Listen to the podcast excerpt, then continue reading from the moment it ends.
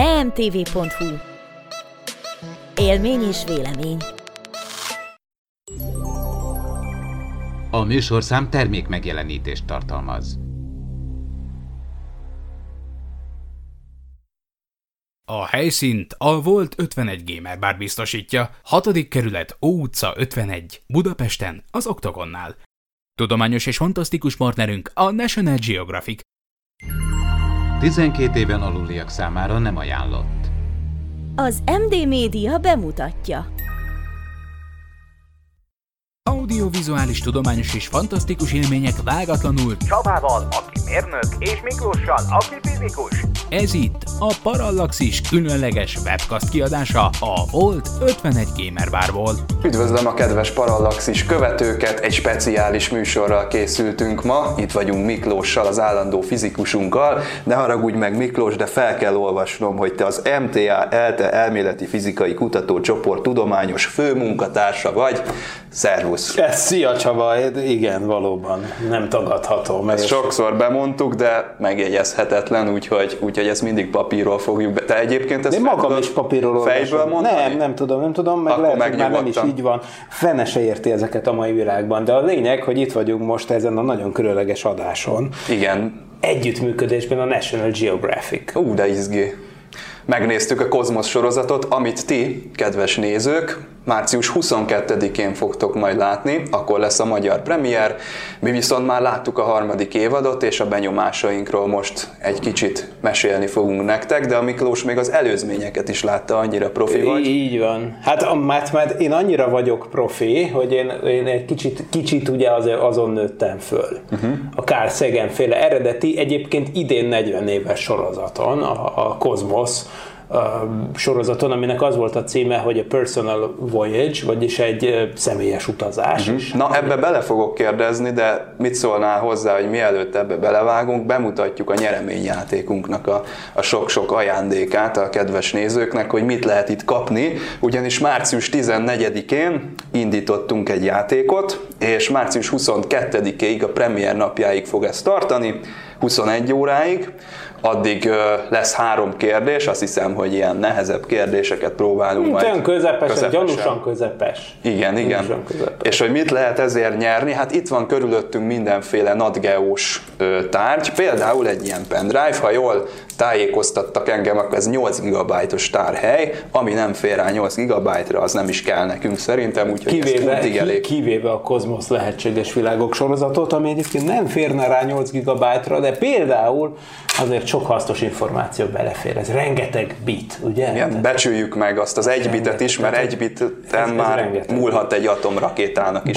De ha már rakétákat emlegetünk, hát ha nem is rakétát. Ez a legjobb. De egy rakétára nagyon hasonlító eszközt, és majdnem annyira menő dolgot, egy távcsövet. Igen. Egy National Geographic logóval díszített, és National Geographic színekben pompázó távcsövet azért mindenképpen szét fogunk osztani. És ezt ti eredeti dobozba fogjátok majd kézhez kapni, tehát nem azt, amit mi már itt használatba vettünk, hanem ezt az originál, tehát a kibontásnak az öröme, az természetesen megmarad majd és nektek. Ez egy egyenes állású képet csináló Galilei féle távcső. Tehát ezzel a távcsővel egyébként a kedves hallgatók, hogyha például, és akkor már tudományos ismeretterjesztésben egyúttal át is váltunk, tehát hogyha egy ilyet valaki megnyer, és kimegy vele, akár Budapesten, tehát ahol ugye elég nagy a fényszennyezés, olyan csuda dolgokat lehet látni vele, mint például a Vénusz fázisait. Ugye a Vénusznak például néha ilyen kifli alakú, mint a Hold, tehát ugyanúgy fázisokat mutat, azt például lehet vele látni, vagy a Jupiter holdjait. Tehát Galilei ekkora távcsővel, amire nem volt még ráérve egy National Geographic, mégis a 17. században felfedezte vele a Jupiter 4 legnagyobb holdját, és talán egy picit a Szaturnusz gyűrűi is látszanak, hát erre, és persze a Hold felszínének és a tereinek megfigyelésére, nem is beszélve a szomszédnéni megfigyeléséről, erre mind tökéletesen nem gondoltam, hogy ebbe ennyi van, de szerintem lendüljünk tovább. Meg jön a nyár, madárkákat. National Geographic madárkákat lehet. Hát ezeket van kezdeni, szóval, de azért a 2 jegyzetet is bemutatom. Van egy ilyen nagy jegyzet, NatGeo színű. És egy kicsi. Az meg fekete színű, de ilyen NatGeo papír. Igen. van benne, úgyhogy azt hisz, még egy toll is van, azt is még. Ja. Amelyen szintén szerepel, hogy National Geographic. Igen. És egy szütyő, autós táska ez, vagy hogy hívják? Nem ezt? Tudom, ez természetfelfedező táska. Férfi. Emlékszel a Bridges of Madison County, vagy a Szív hídjai című filmben? Nem, sajnos avasd be, hogy mi volt benne. Akkor ma is, de ugye Csabarról ugye köztudomás, hogy egy kő alatt lakott, de hát egy több Oscar-díjjal jutalmazott film, Clint Eastwood volt benne, a National Geographic fotósa, aki egy hétre meghódította Meryl Streepet, és aztán... És ilyen tatyója volt? Hát nem, de ha most élne, akkor ilyen tatyója lenne. Aha. Tehát a National Geographic jelenlegi fotósai ilyen szütyőkkel járják a világot. És a... Na, hát akkor ennél menőbb felhozatallal már nem is készülhetünk. De várjál! A könyvek is vannak ám, tehát... Igaz ugyan, hogy az nem a National Geographic felajánlásából. Igen, ezt mindenképpen el kell mondani, de mindenképpen szórakoztató művek vannak itt. Voyager azt mondja, hogy a gondviselő, ez ugye maga a premier epizód, vagyis a pilot epizódja a Star Trek Voyagernek megkönyvesített változatban, illetve van egy Világok határán című Enterprise könyv, meg a Broken Bow incidens, ami meg az Enterprise-nek a pilotja. Ez a Világok határán, ez egy teljesen új sztori, és ha közben azt halljátok, hogy bombázás van, akkor az nem véletlen, itt egy kicsit rendezgetik körülöttünk a teret. Ahogy Karinti mondta, ez nem véletlen, ez vélet.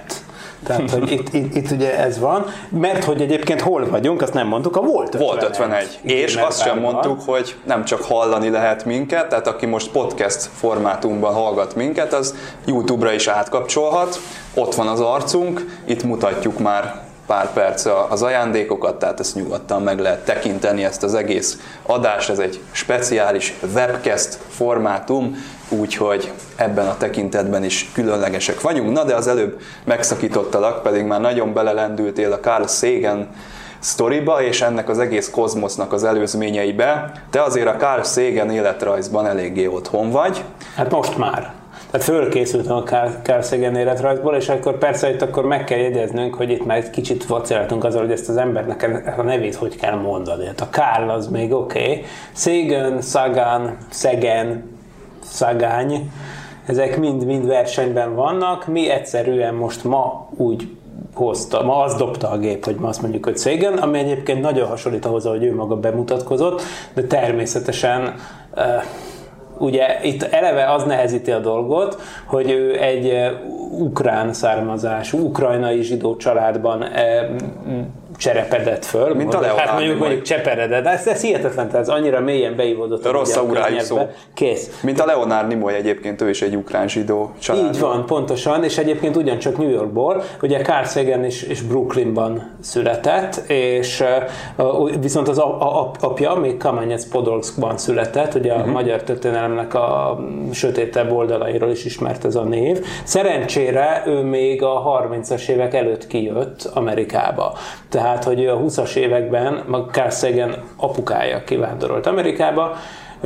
Hát egy szegény ember volt, és munkás volt, tehát ő, ő maga nem csinált ilyen hatalmas nagy karriert, mint például Leonard Nimoy, vagy akár Carl Sagan, viszont hát elvette egy brooklyni lányt, és ebből a Frigyiből született 1934-ben Carl Sagan, aki már gyakorlatilag egy burokban élt, mert a szülei annyira vigyáztak rá, hogy annak ellenére, hogy az ő gyerekkora egyébként olyan rossz hírekkel volt terhelt, hogy mint például a háború történetei, az Egyesült Államokat ugye elérték természetesen a holokausznak a tragikus hírei, hiszen a rokonságot érintették, de Carl Saganre, aki az egyetlen fiúgyerek volt a családban, és egyébként két gyerek volt összesen a családban, tehát volt neki egy húga, tehát ők ketten voltak testvérek, de Carl Saganre annyira vigyáztak, hogy egyszerűen igyekezték, hogy a kis optimista alapból meglévő attitűdje, az ne szenvedjen, ami a törést, hogy esetleg a háború borzalma. Hát ez sikerült. Ez abszolút sikerült, mert a Sagan az tényleg ez annyira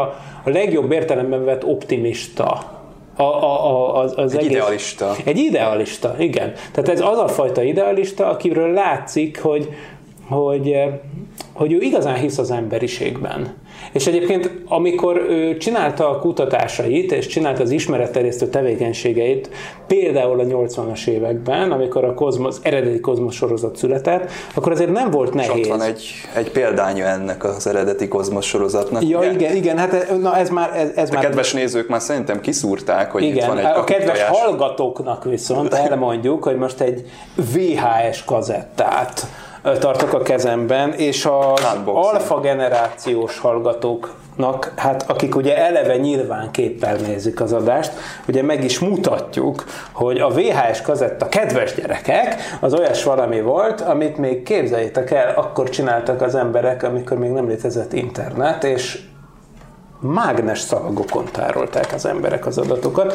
Ez a mágnes szalag mágneses domének formájában tartalmazza azt az információt, amelyet egy úgynevezett videó lejátszóba belehelyezve megjelent az úgynevezett képernyőn, nem más, mint a Carl Sagannek az eredeti Kozmosz sorozatának ez esetben egy része. Tehát egy ekkora objektum, ez videókazetta, ez egy 60 perces epizódot tárolt, és 13 epizódból állt az eredeti sorozat. Ez konkrétan az Utazó meséi egyébként a Jupiter felfedezéséről szólt, és a Voyager űrszonda kalandjáról, és nagyon jellemző módon Carl Sagan egész intellektusára.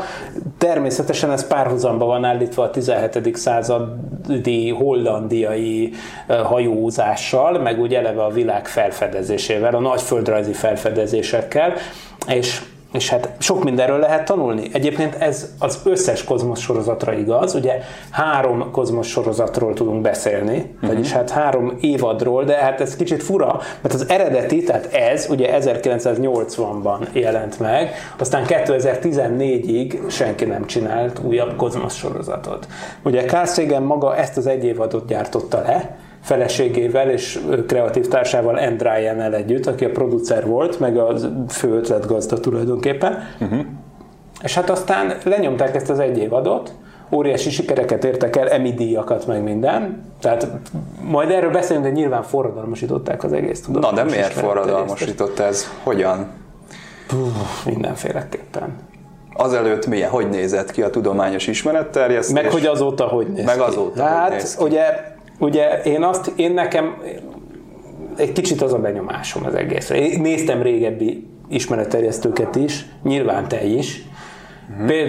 Például egyébként nem is olyan rég egy közelmúltbeli adásra való előkészülésképpen ugye megnéztük például a Deltának néhány epizódját. Ugye ez volt Magyarországon a Tudományos Ismeretterjesztő műsor a tévécsatornán. Ugye ez úgy nézett ki, hogy Kudlik Juli, aki egyébként bitangjól nézett ki a 60-as években, tehát ez nyilvánvaló, mert ő nagyon okosan beolvasta, hogy szovjet tudósok egy csoportja mit fedezett. Tehát egy beszélő fejként. Beszélő fej, így van, ugye ezt így mondják a filmesek, nyilván, hogy egy beszélő fej, és akkor utána jobb esetben ilyen jópofa vágóképek formájában lehetett megmutatni, hogy a szovjet tudósok kísérletében hogyan bolyogtak az egerek a labirintusban, és hogy találták meg, vagy hogy nem a kiutat. Tehát, hogy ilyesmi, tehát mindig volt egy beszélő fej. Most egyfajta áttörést hozott David Attenborough munkássága, ő legalább egy olyan ember volt. Aki ugye, a hangyaboly mellett így. Aki ott beszélt a feje. Tehát ő legalább ott, tehát hogy néha csinált ilyet, és ő egyébként már elkezdte a munkásságát ugyancsak a 60-as években, ugye az igen menő volt, de elkövette szegény azt a hibát, hogy ő nem Amerikában élt, hanem az Egyesült Királyságban. Tehát ő egy igazi angol volt. Ő ezt biztos nem így értékelne.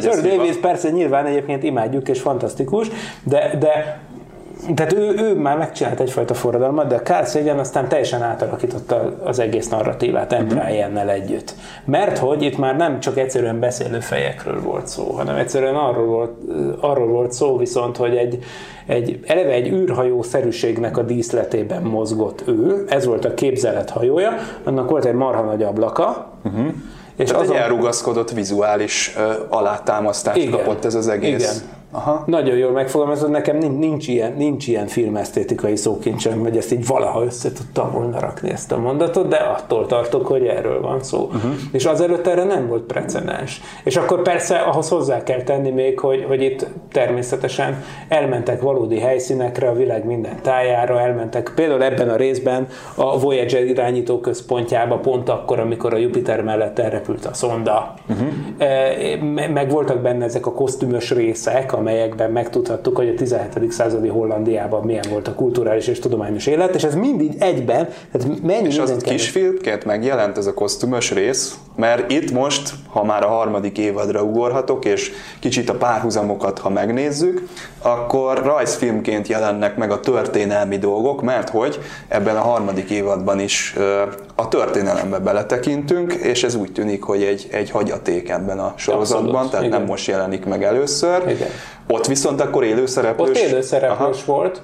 Ott élőszereplős volt, egy kicsit a mostaniban is megjelenik ez az élőszereplős jelleg. Van egy olyan rész, ami kicsit talán furcsa is, ahol a Carl Sagan modern megfelelője, aki nem más, mint Neil deGrasse Tyson, aha. A Hayden Planetariumnak az igazgatója, aki az új show-nak a gazdája, vagy hát a hostja, de ez hogy van magyarul? Műsorvezető. És hát ő néha ott áll és beszél XY tudósról, és akkor egyszer csak mint egy panoptikumban megjelenik mellette az élő szereplő által eljátszott Galilei, de Galilei meg se szólal, csak ott néz. És akkor ő meg így beszél róla, mint ahogy mondjuk David Attenborough beszélne arról, hogy a csimpánzok most mit csinálnak, és akkor ott látjuk Galileit, aki ott áll, és esetenként néha bólogat. Szóval néha vannak ilyen furcsa esetek. ez mondjuk egy kicsit komikus része volt a sorozatnak szerintem, de mindegy, ne erre hegyezzük ki a dolgot, mert a sorozat persze marha jó, és valóban a modern változatban ilyen animált formában jelentkeznek. Ja, most Miklós, képzeld el, hogy megint az van, hogy én vagyok az újonc ebben a témakörben, tehát ez a harmadik évad, ez úgy zúdult rám, hogy semmilyen előképem nem volt se Carl Saganről, se a Kozmoszról. Annyit tudok Carl Saganről, amennyit te elmondasz a műsorokban, illetve itt tájékoztatsz engem. Az egyébként elég sok információ, az alapján már levágtam, hogy milyen ennek az embernek az attitűdje, illetve mit képviselő. Ez alapján nekem nagyon hasonlít Gene Roddenberryhez az említett idealizmus alapján. Kicsit beszélgessünk akkor magáról a sorozatról, amellett, hogy elmondtuk, hogy mennyi mindent magában foglal, sok-sok tudomány a kozmoszon kívül, a atomokat is látjuk, meg a természet világába is ellátogatunk, legalábbis itt a harmadik évadban az embernek a szervezetében is előfordul, hogy egy kicsit belenézünk a dolgokba, és nekem az is tetszik ebben az egészben, hogy az, amit megjeleníthetetlennek gondolunk, azt ügyesen vizualizálják. Kezdem azzal, hogy van egy úgynevezett kozmikus naptár. Ha jól tudom, ez a korábbi sorozatokban is benne volt, ezzel nem spoilerezek nagyot itt a kedves nézőknek, ugye? Igen. Ez arról szól, hogy ami eddig eltelt idő, az ősrobbanás óta, tekintsük úgy, minthogyha egy év telt volna el, tehát a január 1 ez az ősrobbanás, a decemberi hónap az meg nagyjából itt a civilizáció megjelenése, illetve a most történő emberiségre jellemző dolgok, de látom, hogy hát nem pontos a megfogalmazás. Csak némi további pontosításra szorul, mert hogyha az egész univerzumunk ugye jelen tudásunk szerint, és a sorozatban is ezt mondják, ez 13,8 milliárd éves, plusz-minusz 1 milliárd év, és ez azt jelenti, hogy ha az egészet egy évre lekicsinyítjük arányosan, akkor ez azt jelenti, hogy mondjuk nagyjából egy hónap az 1 milliárd év. Uh-huh. Egyébként a civilizáció ebben az időskálán természetesen decembernek az utolsó napján jelenik meg. Aha. Tehát ha már a civilizációról beszélünk, az emberi civilizációról, akkor csak arról beszélhetünk, hogy szilveszter napján hány órakor történnek a dolgok. Mondjuk az egész élet megjelenése a Földön, az is ugye nyilvánvaló, hogy mondjuk november lehetett, esetleg talán október, de ugye erről nincsenek bizonyítékok, csak nagyon ugye nyilván egysejtőek formában jelent meg az élet, azok meg nem annyira látszanak a fosszíliákban. Tehát a fene se tudja, hogy mikor kezdődött az élet. De a lényeg az, hogy hát mondjuk a Föld, az egész naprendszer az 4,6 milliárd éves, ugye? Tehát ez mit jelent? Ez azt jelenti, hogy mondjuk augusztus, július-augusztusban kezdődött a naprendszer. De ez egy nagyon hatékony dolog, mert ez egy zseniális ötlete volt egyébként magának Carl Sagannek és Ann Druyannek, az eredeti sorozatkészítőknek, ez tőle ered, és hát tök jó, mert egy évet azt még úgy el tudunk képzelni. És akkor megdöbbenünk, mert eleve az emberiség történetén belüli időszak kisiszonyú hosszúak, tehát a hétköznapi léptékünkben ezt nem tudjuk. És akkor egy ilyen hónap az végül is hány milliárd évet jelent? Nagyjából 1 milliárd. Igen, nagyjából 1 milliárd. Bár azóta is telnek a napok, percek, de hát az annyira keveset tesz hozzá, hogy ilyen lassan tágul ez a naptár. Hát nem tudom, ez képzavar volt egy kicsit, de természetesen ugye ez, ha holnap megnézzük ezt a kozmikus naptárat, akkor is megállja a helyét. Abszolút, és még valószínűleg még néhány 100 millió évig nem kell nagyon rájavítani. Igen. De ez tök jó. És ez egy visszatérő elem. Egyébként tök jó, hogy ez a két visszatérő elem van szerintem a sorozatban, ez a képzelet űrhajója, amiről beszéltünk, ugye ez is a Sagan-féle koncepció része, meg ez a naptár. Ez is. De egyébként valóban itt minden téma előkerül. Tehát itt ahogy mondod, előkerül az, hogy a növénytermesztésnek a genetikai háttere például az milyen. És még nagyon sok minden más. Tehát nem csak egy sima csillagászati sorozat. Kedves nézők, rövid szünetet fogunk tartani, de hamarosan visszatérünk innen a Volt 51 Gamer bárból, és folytatjuk a Kozmoszról szóló beszélgetősünket Miklóssal. Élmény és vélemény, illetve tudomány is fantasztikum egy helyen. Kattints a video.mtv.hu oldalra és válogass az mtv.hu, a Parallaxis és az űrszekerek közösségi flotta saját gyártású videóiból. Közösségi élmények, érdekességek, interjúk, helyszíni riportok, tudományos ismeretterjesztés, valamint tudósítás a legkülönfélébb rendezvényekről és exkluzív sajtóeseményekről. Video.mtv.hu.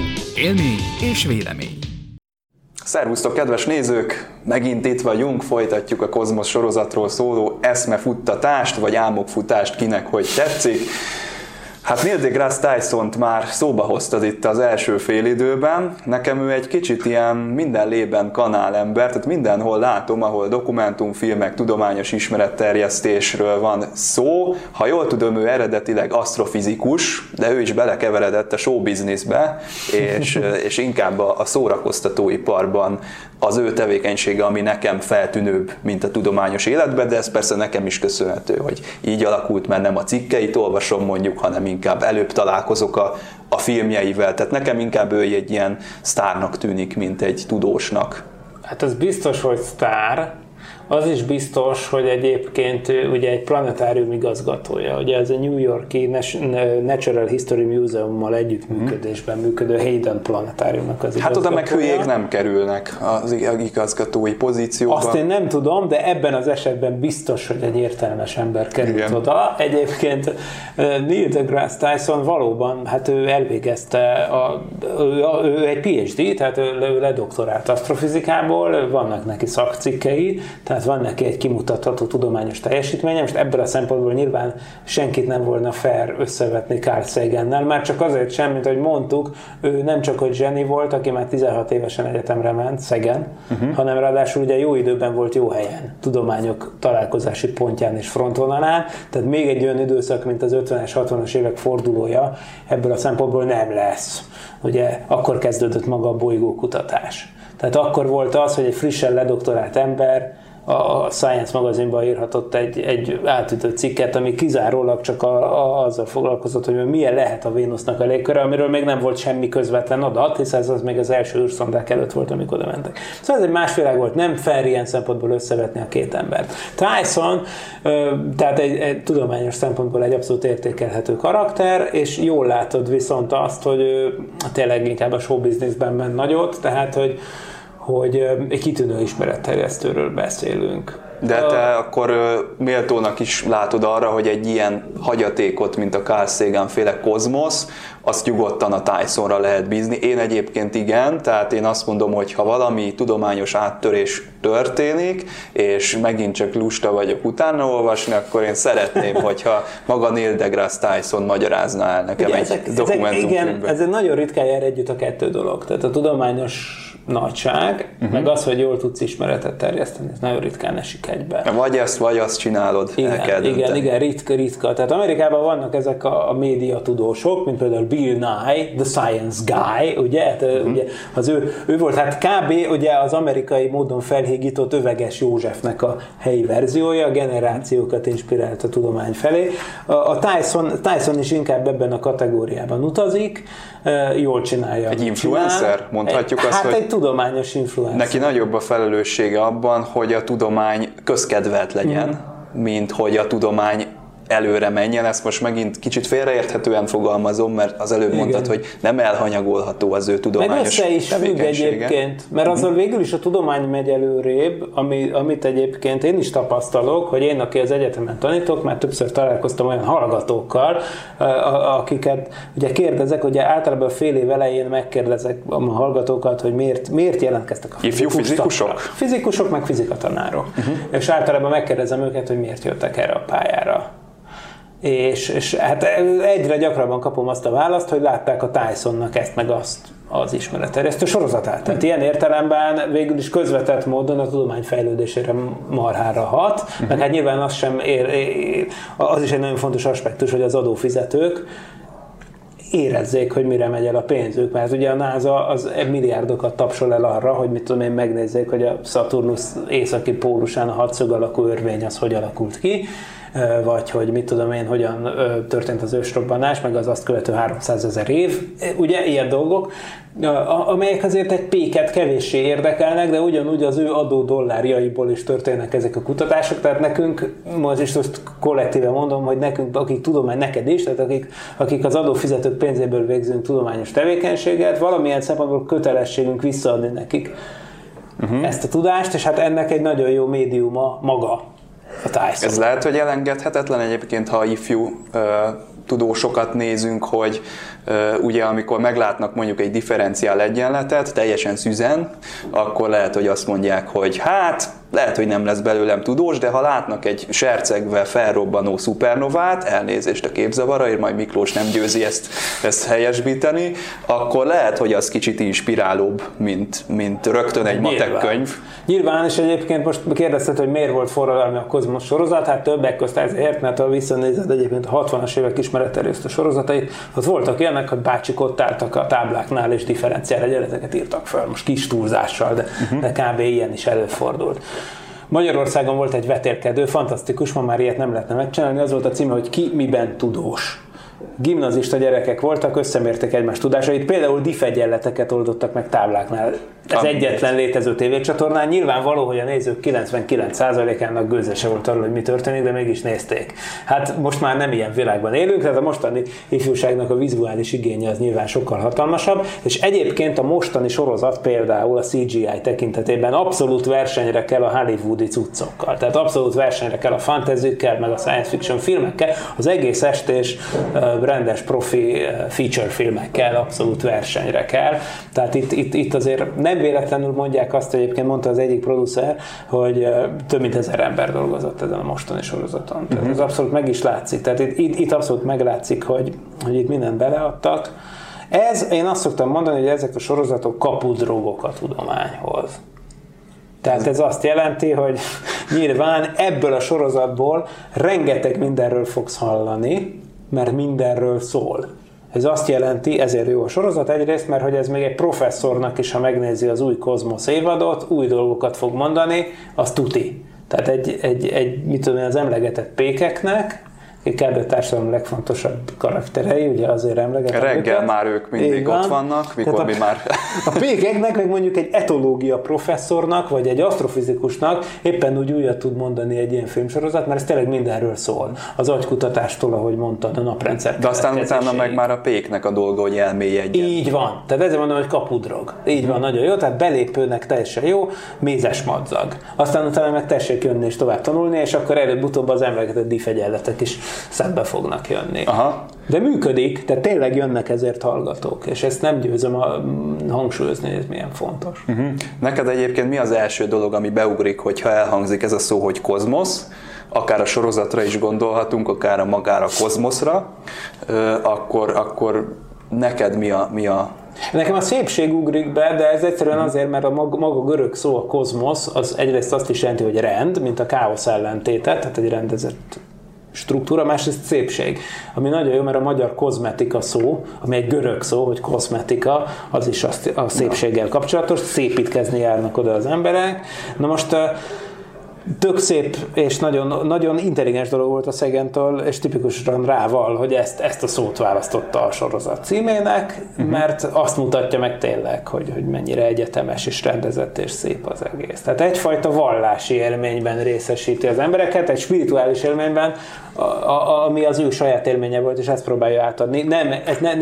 Nem egy istenhit, vagy valami ilyesmi, hanem egyszerűen... Csak egy, ami nagyobb létszékű. Igen, annak a bemutató. Igen. Egy kicsit valamilyen módon ezt próbálja elénk tenni, ezt a sorozat, ezt a rácsodálkozást az egészen. És az optimista kicsengést, ami egyébként nagyon fontos. Lehet, hogyha nem lennének ilyen sorozatok, akkor kutyát nem érdekelné, mondjuk a kozmosz, mert nem tudnánk elképzelni, vagy nem is akarnánk vele foglalkozni mondjuk 2 számla befizetése között, egyszerűen csak élnénk az életünket. Szükségesek az ilyen sorozatok szerinted ahhoz, hogy végül majd összeszedjük magunkat, és arra is koncentráljunk, hogy új világokat fedezzünk föl?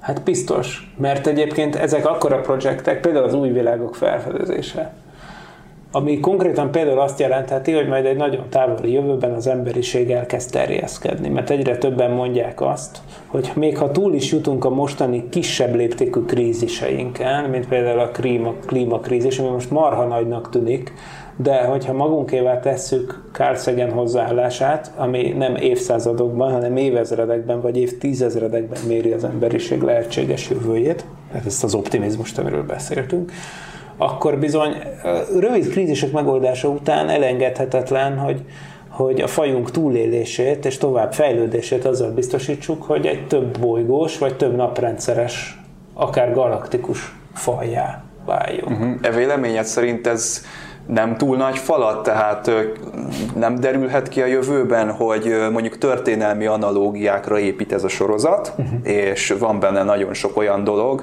amikor mutat valamit, ami a régmúltban történt, és mutat rá egy jövőbeli elképzelést ezen alapulva.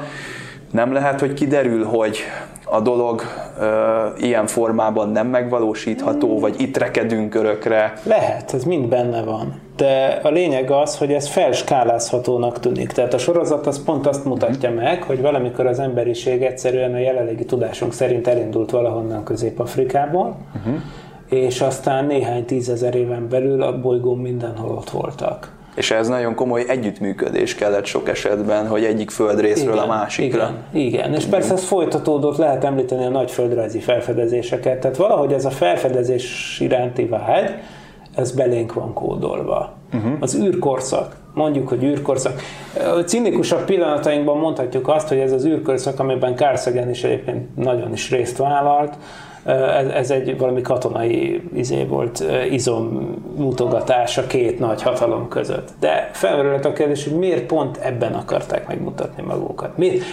Miért pont azzal akarták lenyűgözni az emberiséget, hogy kilép először a Holdra? Azért, mert az emberiséget ezzel lehet lenyűgözni. Tehát, hogy ez alapvetően bennünk van ez az igény, a felfedezésre való igény. Ez a bár kérdést, amit itt föltettem legutóbb, ez arra irányult, hogy talán ezek a sorozatok a belső hangok, amiket mondjuk egy gazdasági motor elnyom most bennünk, és nem tudunk odafigyelni erre a felfedezés iránti vágyunkra, és lehet, hogy az ilyen, mondjuk ki szórakoztatóipari vonalról kell, hogy érkezzen az inspiráció. Igen, mert egyébként mindig ott van a gazdaság iránt aggódóknak. Mindig meg lehet mondani, és tényszerű dolgot állítunk, hogy az alapkutatásba befektetett pénz az mindig megtérül. Csak hosszú távon térül meg. Tehát nyilván... Ez nem jó politikailag. Nyilván ez nem a 4 éves politikai ciklusokban értelmezhető valami, de egyébként kimutatható, hogy 1-2 emberről több belül mindig sok ezerszeresen megtérül. Tehát, hogy relativitás elmélet 1905-ben egy alapkutatás volt, Einstein kitalált valamit, egy svájci szabadalmi hivatalnok kapott rá egy kis pénzt, hogy tessék, most vizsgáld ezt. Most már itt nem lennének itt az okostelefonok, nem lenne itt a műholdas navigáció, mit tudom én, tehát hogy egyszerűen összemérhetetlen. Tehát nyilván egy rizikós befektetés az alaptudomány, de összességében még soha nem volt olyan, hogy ne térült volna meg többszörösen. Mert valamelyik ötlet, akkora ötlet lesz, hogy hűha. Na, hát az emberiség az ilyen, a tudomány ilyen, tehát én is azt hiszem, hogy ezzel érveléssel el lehet altatni a számla befizetés iránt aggódókat, viszont a Kozmosz sorozattal és hasonlókkal lehet inspirálni az embereket. A számla befizetéssel nem fogsz inspirálni senkit. A Kozmosszal talán.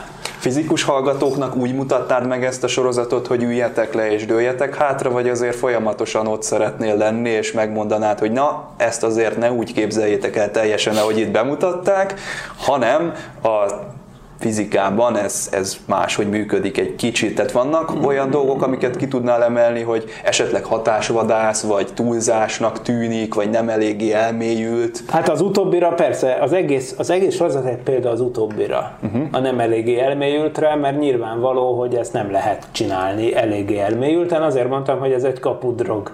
Tehát itten arról van szó, hogy fájóan röviden elintéz egy-két dolgot a Tyson, mert annyi mindenről akar beszélni ebben a 13 epizódban. Egyébként ez a Carl Sagan esetében se volt másképp, tehát most itt nem az... Egyébként bravúrosan kötik össze ezeket. Igen, köti. Eltérőnek persze, tűnő témákat. De nincs olyan téma, ami 5 percnél tovább menne, és akkor rögtön tovább. Ez lehet, hogy egyébként a közönségnek a figyelmének a lankadása ellen persze, is. Profi, ez vérprofi. Tehát ez arra van optimalizálva, hogy ez legyen minden idők legnézettebb sorozata, és ide a vasas bököt, hogy az is lesz. Tehát mint hogy egyébként a 2014-es is. Nem csak, hogy elhozott egy csomó Emmy díjat, hanem minden idők legnézettebb tudományos ismeret terjesztő sorozata lesz. De mostanának jó esélye van arra, hogy ezt megdöntse. Mert egyszerűen annyira jó. Tehát végignéztük az egészet, de mondom, nekem komoly önmérsékletet kéne gyakorolnom az ilyen szituációban, amit leírtál, hogyha nem is akarok ilyenbe kerülni. Most leüljek és vetítsek egy osztálynak, vagy egy évfolyamnak egy ilyet, mert akkor csöndbe kell maradnom. Ülnél, hogy hajjaj. Hát, hogy erről beszéljünk még egy kicsit, mert ezt nem lehet két mondatban elintézni. Aha. Pedig hát ez egy ilyen műfaj. Meg kell csillantani a dolgokat, és bízni abban, hogy majd az adófizető polgár, meg az érdeklődő gyerek majd utána néz. Azt mi sem bizonyítja jobban, hogy ez egy hollywoodi produkció, hogy itt hollywoodi producerek vannak, és ráadásul ugye a Star Trek vonalon tudjuk megemlíteni Brannon Bragát, illetve ugye Seth MacFarlane-t, aki hát félig meddig ide a Star Trekhez behozható, mert ő vendégszereplő volt az Enterprise-ban, meg úgy tínédzser korában egy fanfilmet is csinált, amit az internet legnagyobb örömére meg lehet még találni. Meg az Orville című sorozat nyilván egy Star Trek ihletésű dolog.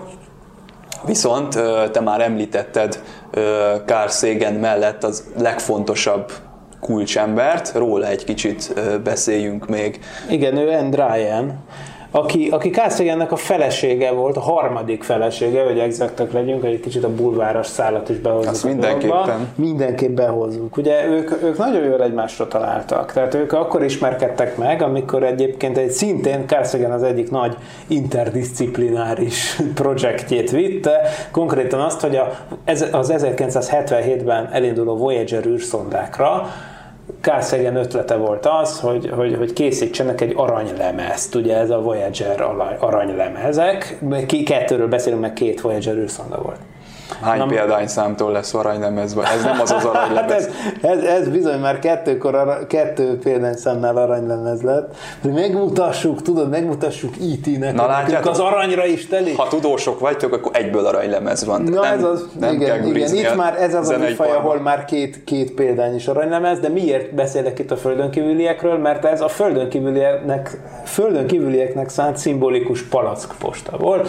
A föld hangjai és képei, és mindenféle mindenféle adatok voltak rákódolva erre az egyébként bakelit lemezre. Mármint nem bakelit, nem abból volt, aranyból volt, csak hogy ugyanolyan módon barázdák, mikrobarázdák formájában volt rávive a bináris információ. Tehát az IT-nek a lemez lejátszója. Így van, pontosan, tehát hogy ezt fölrakta a gramofonra. Egyébként belekarcolt instrukciókat is található arról a potenciális földönkívüli megtaláló, hogy hogy kell lejátszani. Aha. Hát megfejti, ha megfejti. De hát az rajta van, hogy hogy kell lejátszani. Igen, rá van rajzolva. Ja, rajzolva. Az egyik oldalán vannak rajzolva. Azt hittem, hogy adatként. Tehát nem, hát úgy ugye elég nehéz lenne, de van egy plusz jelentésréteg, az, hogy a lejátszási instrukciók, tehát az kb. Egy külön cucc. Tehát ez a booklet a CD-hez. Így van, a legutolsó esetben megkérjük itt, hogy nézze meg a manuált, ugye? Tehát most az is ott van mellékelve. A lényeg az, hogy ennek az összeállít, ez egy szimbolikus üzenet, a Voyager űrszondák ugye azóta is kifele repülnek a naprendszerből, és 10 000 évekig lesznek úton, amíg egy legközelebbi csillagrendszerig elérnek, de állítólag még 1 milliárd év múlva is lejátszható lesz a lemez, a végtelen intelligenciájú IT-nek. Hát az otthoni lemezeink nem ilyenek azok valahogy. Igen, nem, de még többször is rakjuk föl.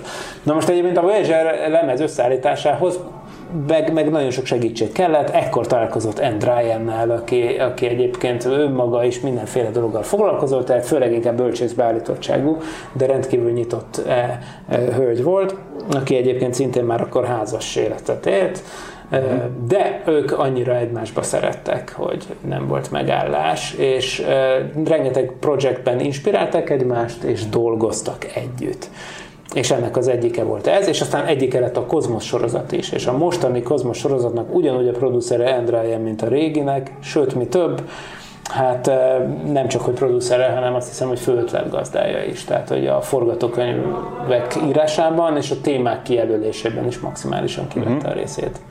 Én azért kimerném jelenteni, hogy akkor történnek a nagy dolgok, mikor ezek a tudományterületek találkoznak, mint a reáltudományok, és jön egy bölcsész mellé, aki kiegészíti, vagy bölcsész beállítottságú, nem akarom lebölcsészezni feltétlenül, vagy szabad, és kiegészítik egymást.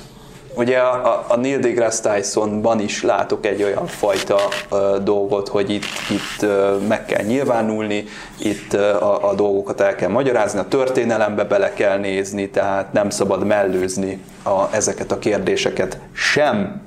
Hát így van, és ezt csak meg tudom erősíteni, mert a feleségem egy nyelvész, aki bölcsész, és akkor egyúttal előre is utalhatunk arra, hogy majd a következő adásunkban, április 2-án, amely egy szokásosabb podcast jellegű adás lesz, akkor éppen az érkezés, az Arrival. Az érkezés, mert nekem az van idei, hogy ékezés, de akkor véletlenül ugye elírták itt nekünk a szerkesztő urak. Őrület, látod már megint.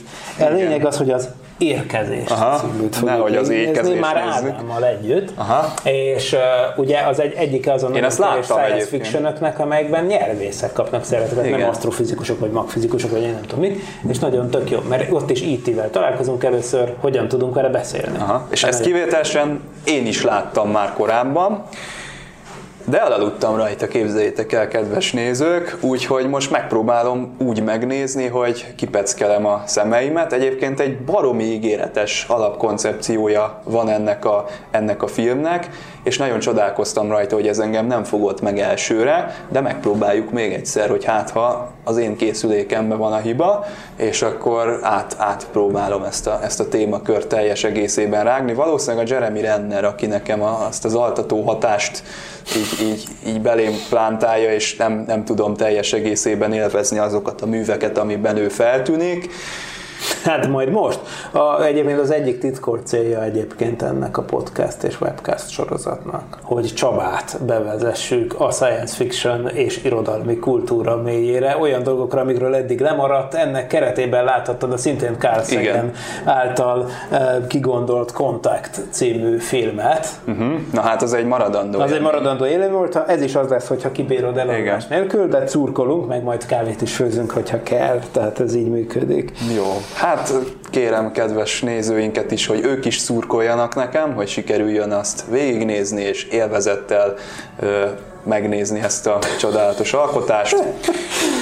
Hát nem maradt más hátra, mint hogy elmondjuk még egyszer, hogy vasárnap 22-én jön a Kozmosz sorozat, meg tudjátok nézni, mi már láttuk, nagyon élveztük a harmadik évadot. 21 órakor tessék a National Geographic-re kapcsolni. Kozmosz Possible Worlds, lehetséges világok. Így kell keresni, 21 órától lesz, úgyhogy nézzétek meg. És játszatok velünk. Tehát, hogyha még idejében látjátok és hallgatjátok az adást, pontosan a premier pillanatáig, tehát a 22-én este 9-ig lehet nekünk küldeni a válaszokat a 3 közepesen nehéz kérdésünkre, amelyet azonban ezekkel a fantasztikus dolgokkal fogunk jutalmazni, ugye például a Galilei-féle távcsővel és az összes többivel, ami itt fekszik az asztalon, kivéve a VHS kazettámat, azt nem adjuk oda. Hát 2 hét múlva jövünk vissza, már Ádámmal együtt, akkor már podcast formátumban, ami olyan tökéletes szokott lenni, hogy nem kell hozzá kép. Sziasztok! Sziasztok! És köszönjük a Volt 51 Gamer Barnak és a National Geographicnak az együttműködést, és minden további infót és a játékot meg természetesen a parallaxis.emtv.hu oldalon találtok. Na még egy sziasztok! Még egy sziasztok! Sziasztok! Több lépcsős elköszönés. Így van. Sziasztok! Ez a visszatapsolás a színházban. Fantasztikus. Ez nekünk is kell. Nem volt elég a tudományból és a fantasztikumból? Nézd március 22-től minden vasárnap este 9 órától a Kozmosz Lehetséges Világok című sorozatot. Olvasd a parallaxis.emtv.hu-t, lájkold a Facebook oldalunkat, nézd a YouTube csatornánkat és hallgasd a Szokolébresztőt a Tilos Rádióban. A Tudományos Újságíró Klubja és a Tudományos Ismeret Terjesztő Társulat által a Juhari Zsuzsanna díj külön díjával jutalmazott blog podcastjét az emtv.hu megbízásából az MD Media készítette. Hamarosan jön a következő rész! A műsorszám termékmegjelenítést tartalmazott.